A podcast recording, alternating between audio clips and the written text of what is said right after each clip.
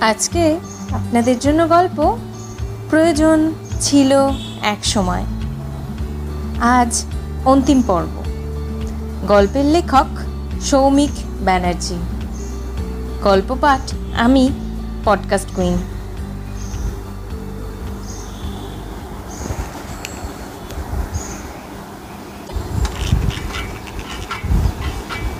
তারপর বেশি কথা হয়নি।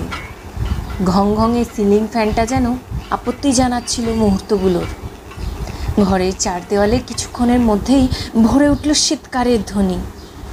ঘাম ঝরতে থাকল দুজনের দেহ থেকে। মিশে গেল দুই উষ্ণতা, দুই চাহিদা, দুই পশু। মানবিক স্তরে কোনো মিল নেই নেই কোনো চেনা গন্ধ নাকে, নেই কোনো ভালোবাসা, নেই কোনো আদর। যান্ত্রিক সহবাস চলল কিছুক্ষণ। প্রীতম নির্বাক হয়ে যন্ত্র মানব হয়ে উঠল, তবে বেশিক্ষণ নয়। একটু সম্বিত ফিরতেই সে এক টানে হ্যাচকা মেরে এক ধাক্কায় তানিকে নিজের ওপর থেকে বিছানায় ফেলে দিল। পারল না আর প্রীতম। আলপনাকে কিছুতেই খণ্ডাতে পারল না। তার ভালোবাসা চির অমর। এর পরিমাপ বোধহয় তার কাছে সর্বশ্রেষ্ঠ। তার ভালোবাসার কাছে হারতে দেবে না সে নিজেকে। কিছুতেই না কিছুতেই না। বেরিয়ে গেল ঘর থেকে। জুতো জোড়া, পায়ে গলিয়ে হাঁটতে লাগল দ্রুত। পিছন থেকে টানি ডেকে চলেছে। দ্রুত পায়ে গিয়ে গেল প্রীতম। তখনও ডেকে চলেছে তানি যত দূর যাচ্ছে, আস্তে আস্তে ক্ষীণ হয়ে এলো। পিছু ডাকের স্বর। চলল সে তার নিজের কাছে আবার। আর ফিরবে না লালসার কাছে, আর না। মাসখানেক কেটে গেল এই দিনের পর। আর সম্পর্ক রাখার চেষ্টাও করেনি প্রীতম। তবে তানি অনেকবার ফোনে চেষ্টা করেছিল। অনেকবার জিজ্ঞেস করেছিল যে, কেন কেন অমন বেরিয়ে গেলে সেদিন?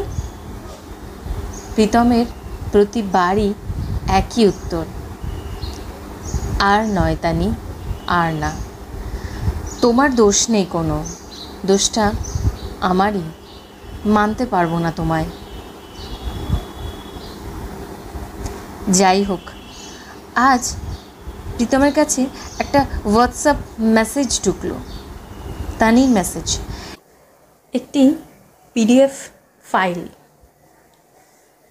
তাতে লেখা, Tani Das, weds, Abhishek Datta, you are cordially invited. পরবর্তী লাইনগুলো আর পড়ার দরকার ছিল না।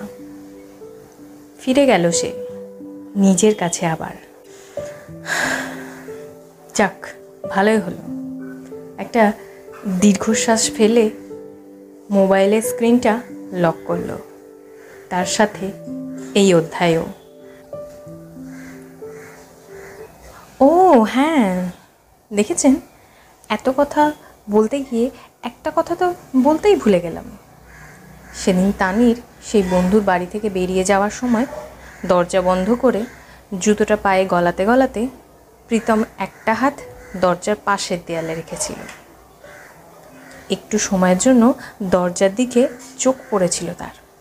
দরজার ওপরে সোনালি হরফে লেখা জি এফ টু। জুতো পরা শেষ হলে অন্য পায়ে জুতো পরার সময় খেয়াল করেছিল। দরজার ডান দিকে একটু দূরে একটা ছোট্ট নিজস্ব ডাক বাক্স। লেখা আছে, তিনটি নাম, পরপর। Mr Anirban Datta, Mrs Nirmala Datta, Mr Abhishek Datta. Flat number GF two.